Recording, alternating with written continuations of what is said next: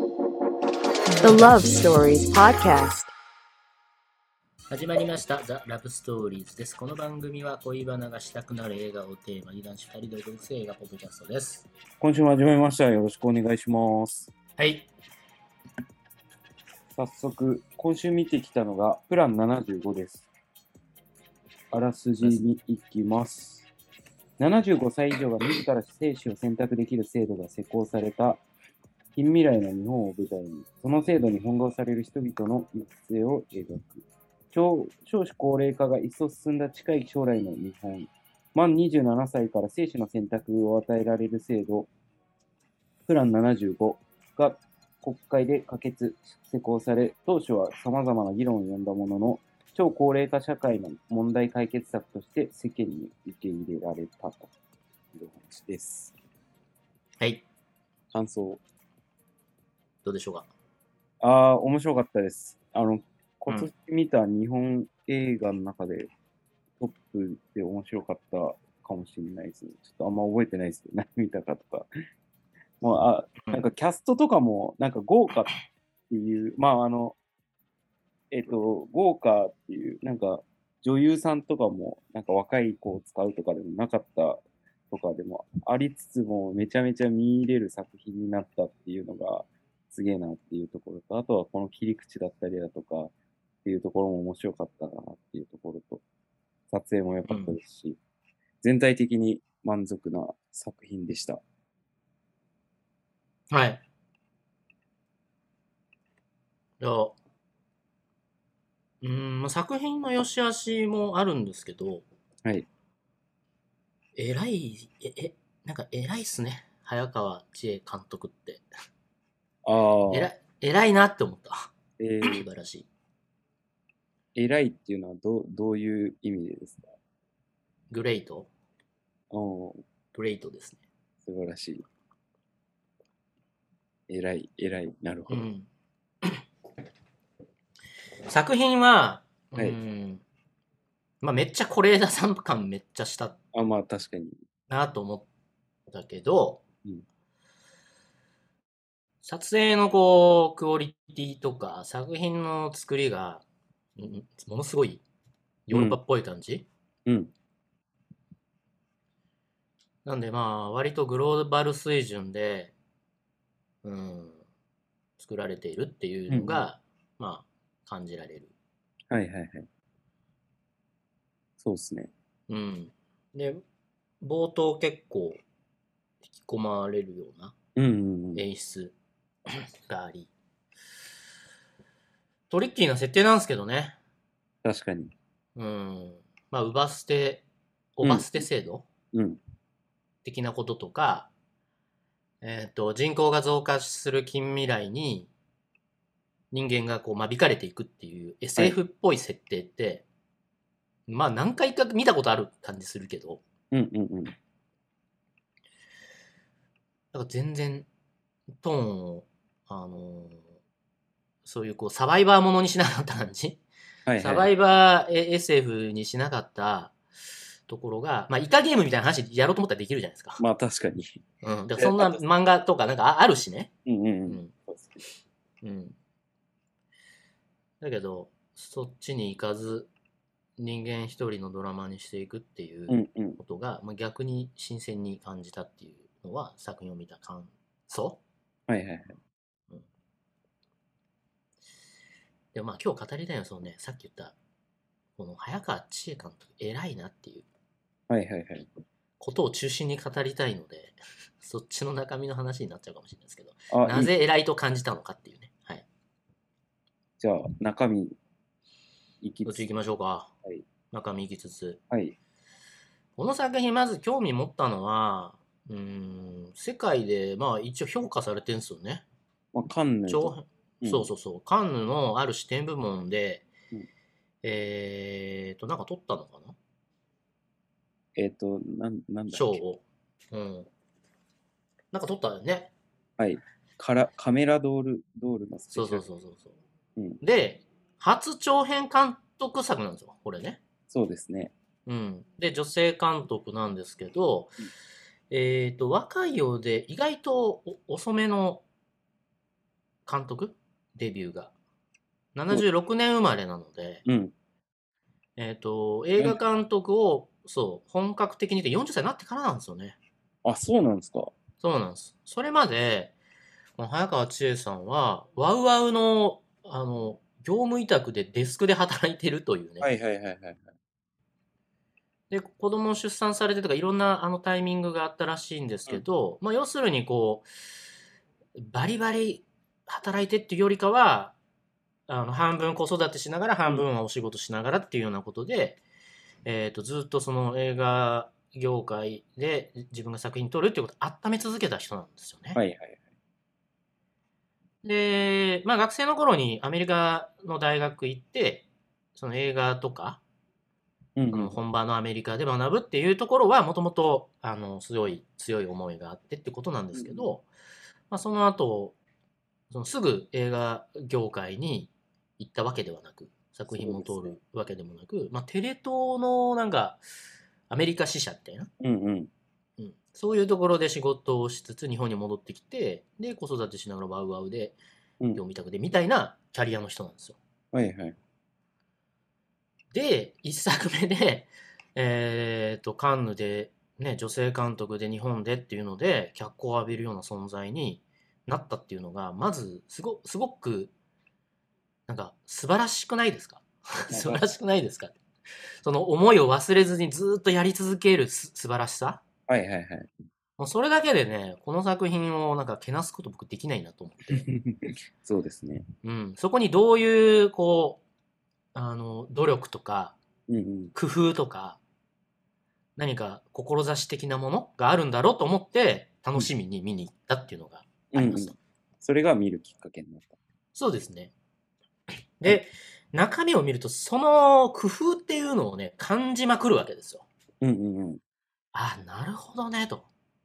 こういうことだから、あの、国際的に注目されるに値する作品になってったんだろうなっていうふうにうんお思うんですよね。うんうん。まあ、要するにあんまりこう、自信を、なんかこう、ななんですかね、過剰してないっていうか、とにかく自分の作品を、あの、世界でうん見てもらえるようにしたいっていう強い思いはありつつ、うん。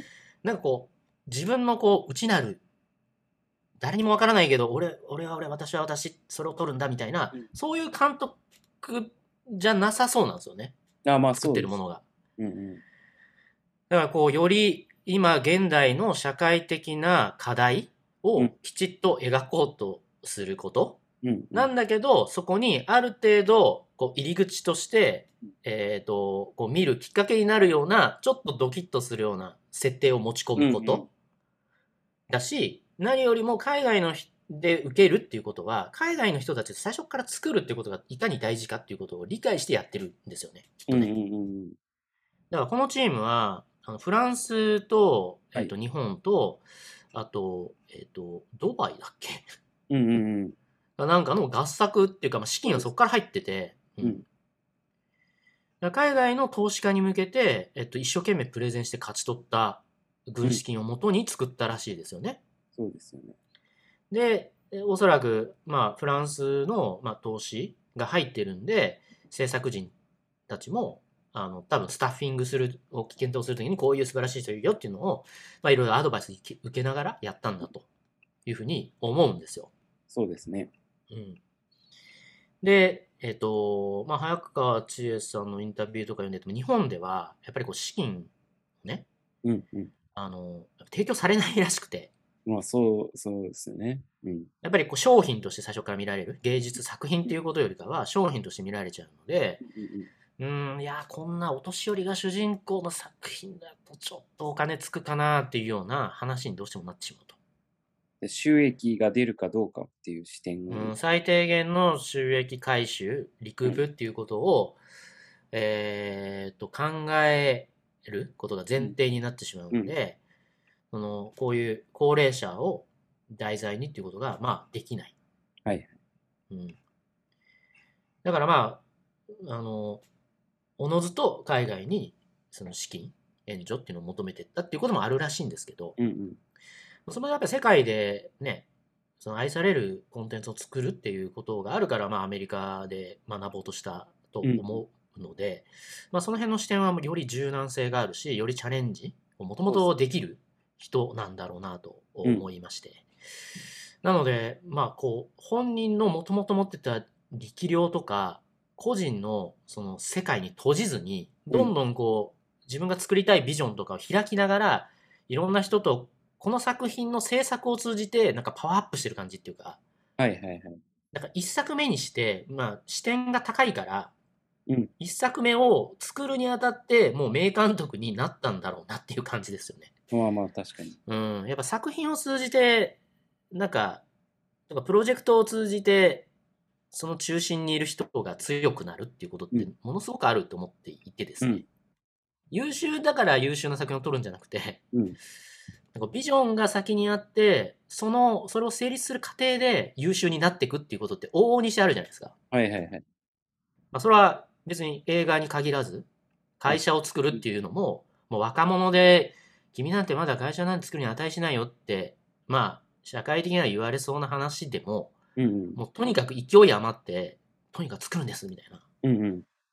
じゃあちょっとやってみっつってるうちに、 あれみたいな。3年経つとすげえ立派な経営者になってましたって、よくあるパターンですよね。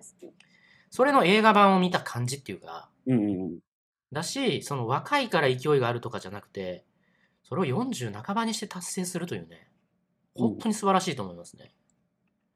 この早川千恵さん自身の、その人間性もそうなんでしょうし、そのなすことを淡々とね、こう地味なこともずっとやってきたんだろうし、そうですね。うん、それにまず感動しました。で、その中身の作品も、やっぱりこう、気をてらったものっていうことではなく、まあ、撮りたいものを芸術的に撮るっていうね、その映画の、その、えーとちゃんと撮りたいえーものにしていくっていうことと、まあ、あーみんなみんなが振り向いてくれるような題材をきちっと、うんうんうん。あの、今の社会課題っていうようなことをすくい上げてやってるっていう、それもなんか、とっても、うーん、スタンスが素晴らしいなと思ったっていう感じですね。はいはい。まずはね。はい。いやでも確かにそうですね。うん。中身行ってきますかうんうん。やりますか。うん。まあ、伝え 今日、まあ、おおむね伝えたいことは今の話なんですけど、うん。えーっと、この作品自体は、え日本の高齢化社会を題材にしてるんですね。そうですね。はい。なので、日本人が海外に向けて何かを取るときに、題材にすべき社会課題っていうもので言うと、すごくわかりやすいじゃないわうんうんわかりやすいじゃないですか。そうですね世界で最も高齢化が進んでいる、うんまあ、その問題に直面する国だからこそ、もしかしたらプラン75という、まあ、この映画の作品、まあ、この作品の中で、えー、とそういう国が定めた制度っていうのも施行されている社会なんですけど、75歳になったら生きるか死ぬかを選択できると。はい。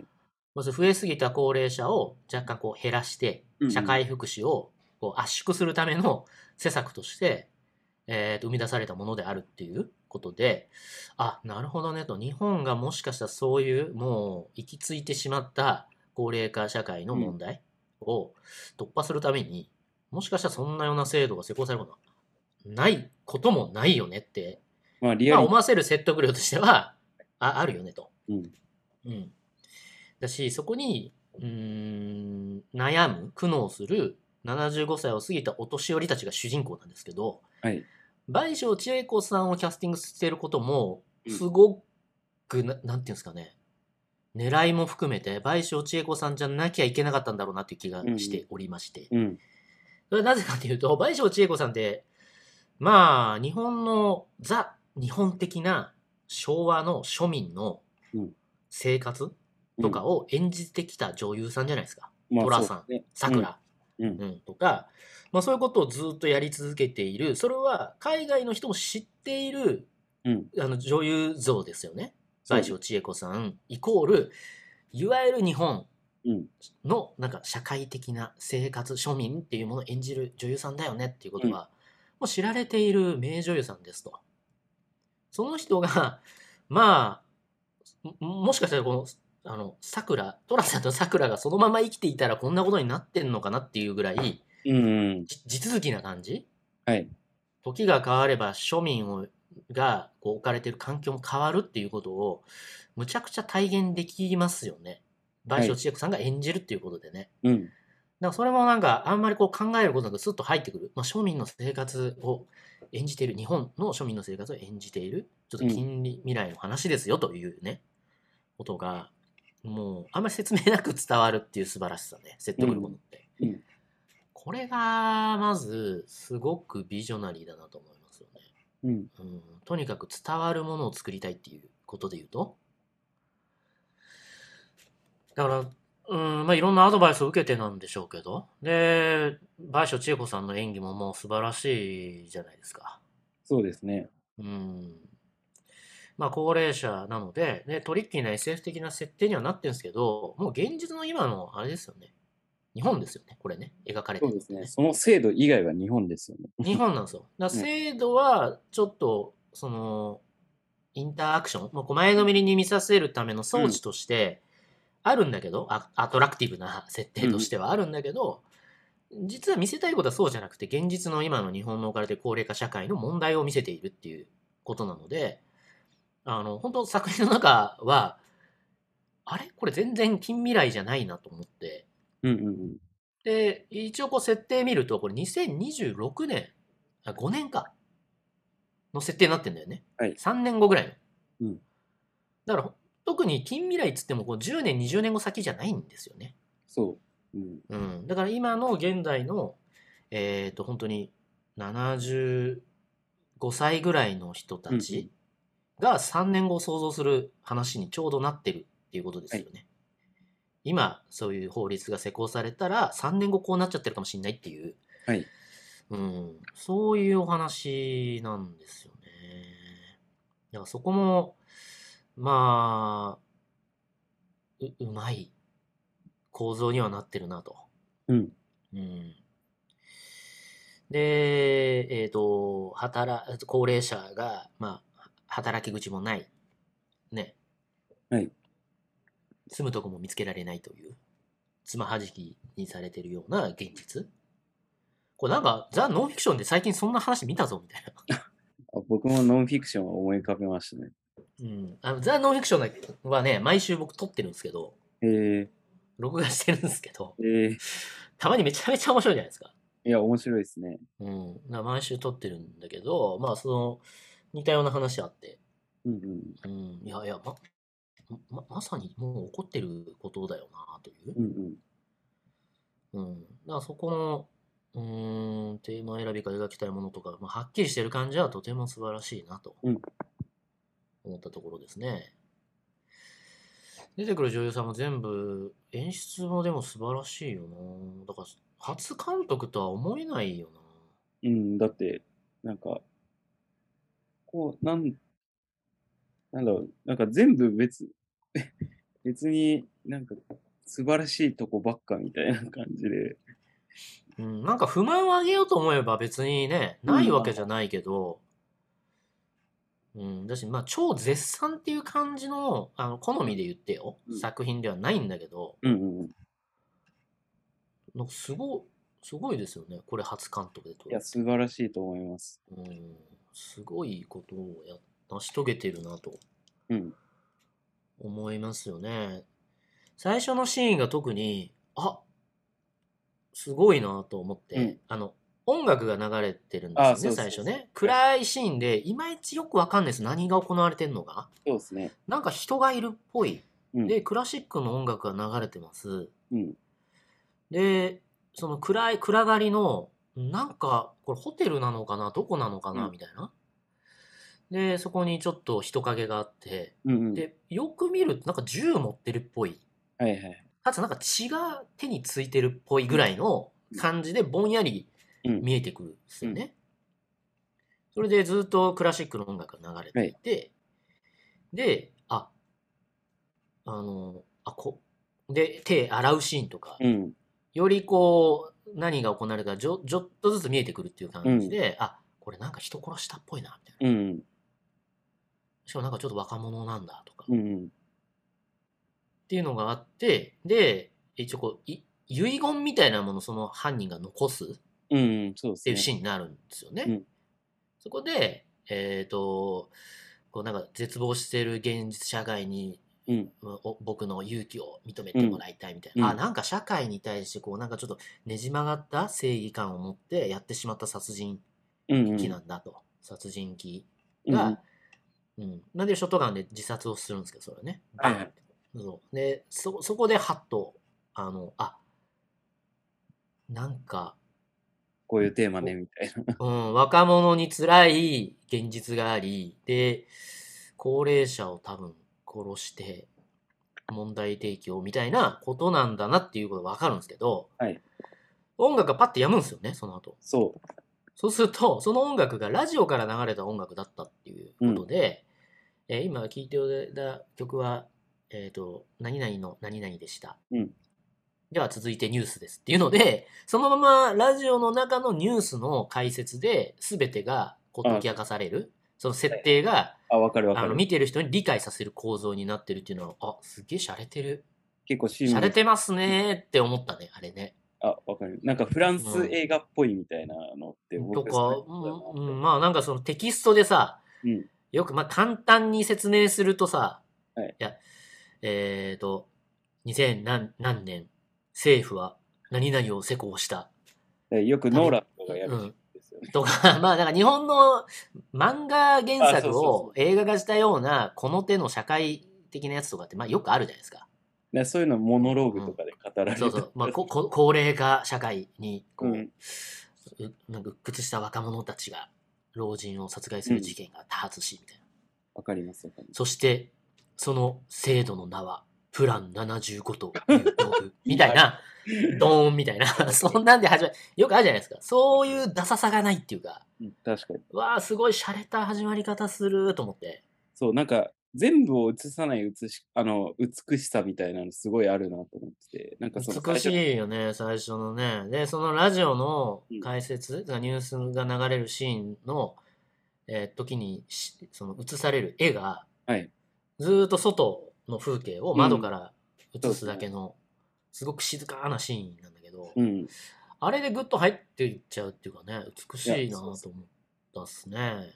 あとなんかプラン75の説明するシーンとかもなんかおばあちゃんに対して説明してそれが僕らへの説明みたいなそうそうそうそうそうそう。ああいうそのうそうなんですよ。あのだからなんかわざとらしくないなみたいわざとらしくない。な、うんうん、プラン70が施行されて、まあ、入会希望する、あと、そういろんなところでその制度をね、見てる観客に理解させるっていう仕掛けはいいくつかあるんですけど、その、えっ、と、おばあちゃんにサービスを説明する、まあ、保険屋さんみたいな感じそうそうそなうんだそようね、プラン75のね、雰囲気っていうのが。で、それは多分行政しん主導の、まあ、制度なんで、多分、うん、どっかのあの区役所の人、職員なのかっていうような感じだと思うんですけど、説明してる人はね。そうですねでもそのおばあさんとかに丁寧に説明するという感じで、あそういう制度なんだみたいなこととか、うんあとなんか待合室とかで、うんプロモーションムービーみたいなのが流れててあそうそうそうそうそう なんか安いなんかプロモーションムービーあーいかにも行政が作りそうななんかこう薄っぺらいまあしかも病院で流れてそうな感じのなんかそうそう そうなんか薄っぺらい感じのあるじゃ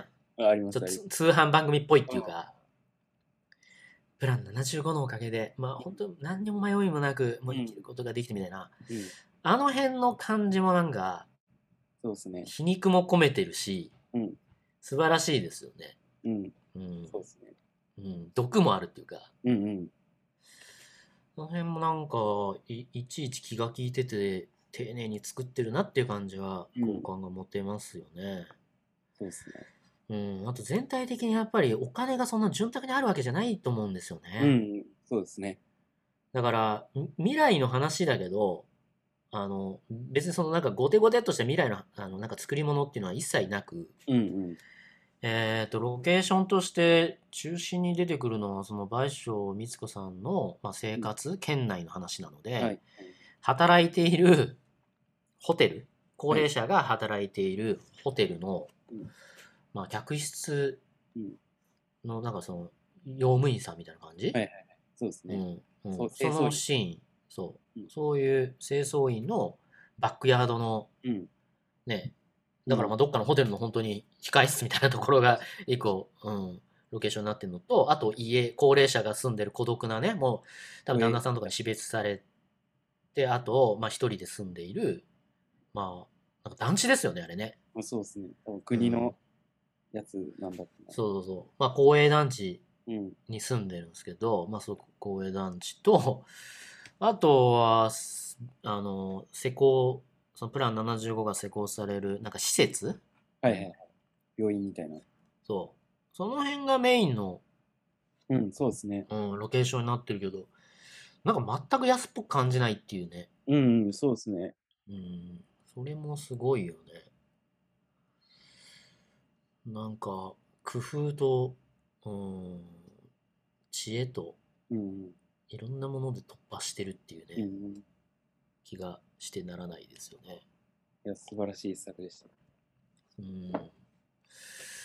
そうなんですよね。演技、まあ、主要なキャストは、はいはいうん、倍賞千恵子さんと、うんその職員、はい。磯村さうんん、、行政側の職員の磯磯村ゆうとさ。なんんだっけ、ゆうとさん。うんあと、えっ、と、倍賞千恵子さんのプラン75を、うーんはい選択するんですけど、うんその、なんか、ななんなんつうのあれ、あてんんコールセンターで、あいあ、ろはいいろとこう、プラン75まで搬送する、うーん、カスタマーセンター、カスタマー担当がいるんだよね。そうですね。うん。河合由美さんか。がやうんやられていましたけど。うん。それと、あの、おじさんか。はい。磯村優太さんの、優斗さんのおじさん。まあ、そのうん4人ぐらいが主要キャスト。うん。そんなもんだっけ他はもう出てこないか。あと、あの、外国人のスタッフの方。あ、そうだ。外国人のスタッフ。うん。プラン75は、その、まあ、安楽死なので、そうですね。うん、安楽死をさせる施設があって、うん。で、その安楽死をさせる施設で、まあ、あの遺体とかをうん、うん。こう処理したりっていう、うん。うん、そういう働き口があるんですけど、 それを外国人労働者に、まあ、押し付けているっていうようなことだと思うんですけど、まあ、そうですね。うんまあ、そういう、で、あれはフィリピン、んフィリピンか、うん。インドネシア、うん、どっちまだあっ、けそうですね。うん、東南アジアの、えー、と出稼ぎに来ている外国人労働者女性お母さんですね、うん、で子供と夫は母国にいるっていう設定になってるんですけど、まうん。あ、その5人か、そうですね。うん、だから高齢者の問題と,、えー、とそのまあ若者働き手がいなくなった日本ということで、まあ、リンクする問題ではあるけど、まあ、そうですね。外国人実習生とか労働者の、うんまあ、ちょっと労働環境の悪いうん。社会実態っていうものを、まあ、両方こう見せていくようなうん。ことにはなっていましたよね。うん、まあそこもだから現代の今の問題だよそうですね。ね。うん、まさに外国人あのあれも本当 ねまああるしある政治家の言葉を借りると現代の奴隷制度だっていう表現もあるくらい、うんうんうん。ううん、ん、外国人、えー実習生みたいなやつとか、はいはいはい。めちゃくちゃ安くめちゃくちゃ過酷なことされてるんで、そうですね。うん、なんで、まあああいうこうねあんまりやりたくない、うん。うん、仕事その死体をこう遺体をねいろいろとこう処理するみたいなことって、まあ、押し付けてるっていうのうんは、とりなんかそんなね安楽死を処理するとかないでしょうとあありえないでしょうで外国人労働者にかんなんかまあそういうケチもつけなくもないけどでもおそらくああいうことは起きてるよね。そうですね。うんうん、だから、うん、設定だけはトリッキーだけど本当にある問題ではあるから、そうですね。うん、そういう意味で見ていくっていうのでも十分見応えのある作品にはなってたかなと、うんうんうん。うん、思いましたよね。そうですね。そんなところですかね、今回は。うん。ちなみにラブストーリー要素は、あれですかね。 もう、早川監督の 映画への愛みたいな感じですか。うーん。まあでもさ、はいこの、なんか直接的な恋愛とか、うんうんラブストーリーみたいなの描かれていないですけど、この、一人で生きていかなきゃいけなくなるっていうね、ああ、はいはいはい。うん、夫とが先立たれてしまった後うんの、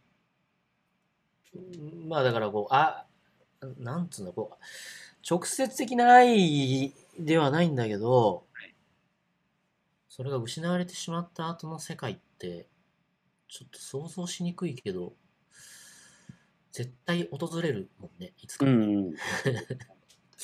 そういうのを感じさせちゃいますよね。あの、おじいさんがさ、おじいさん、おじさんあの、磯村優斗さんのおじさんが一人で生活してるじゃないですか。はい。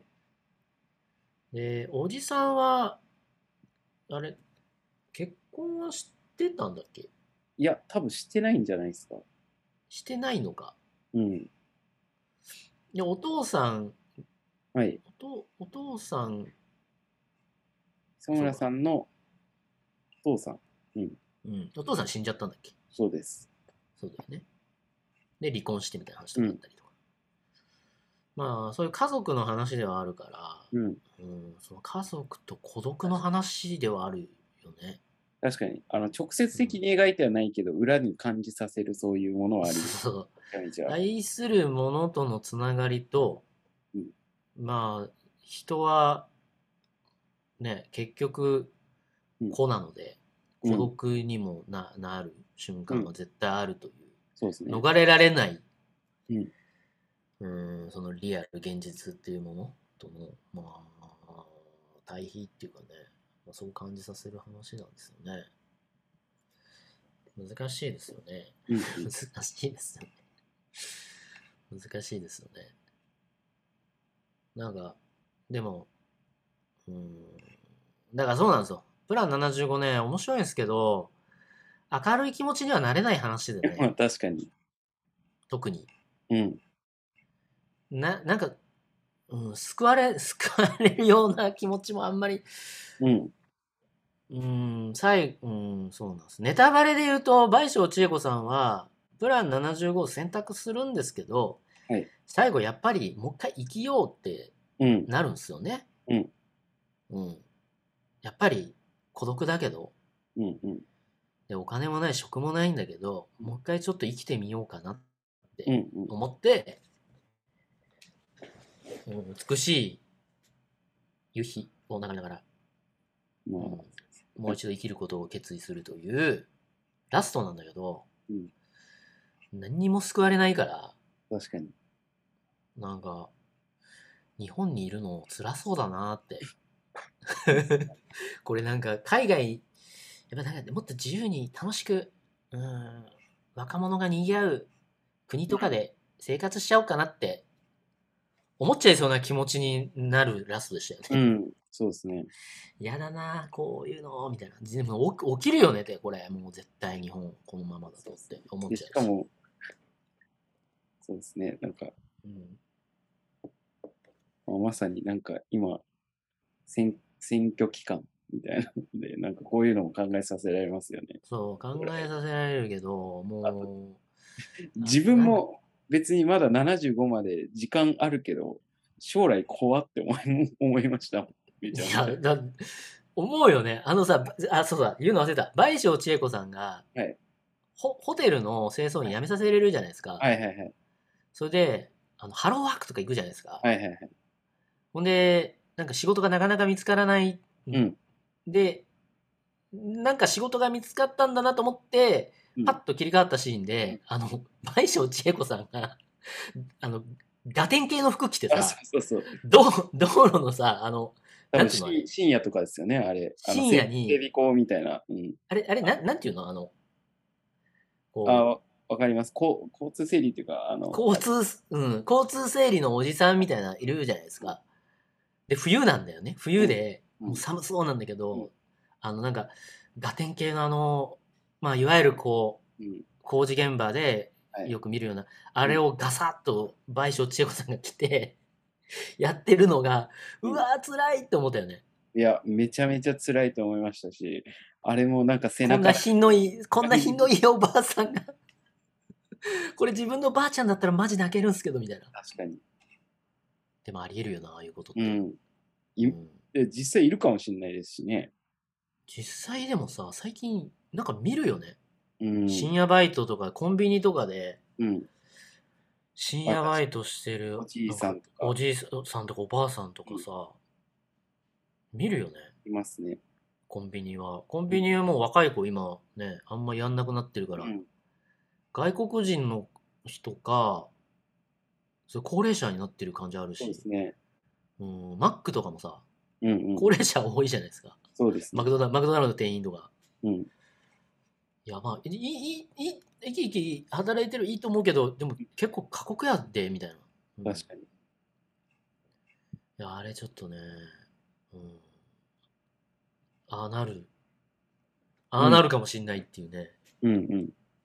嫌ですよね。そうですね。 ちゃんと稼がないと。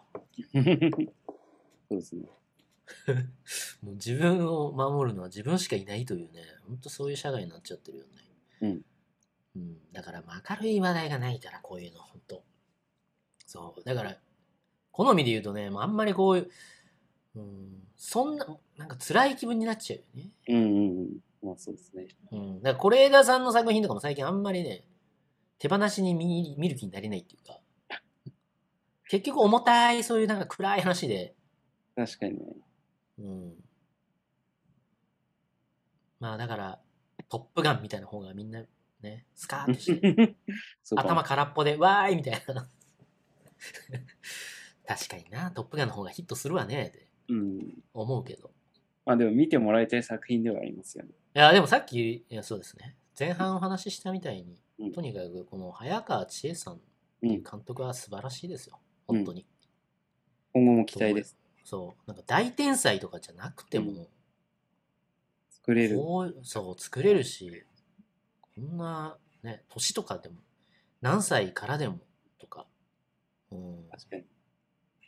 もうなんか、もう何歳だからとか言い訳にしできないんだなっていう、そういう勇気を与えてくれる作品ではあるので、ぜひはい。見に行っていただければと思いますよね。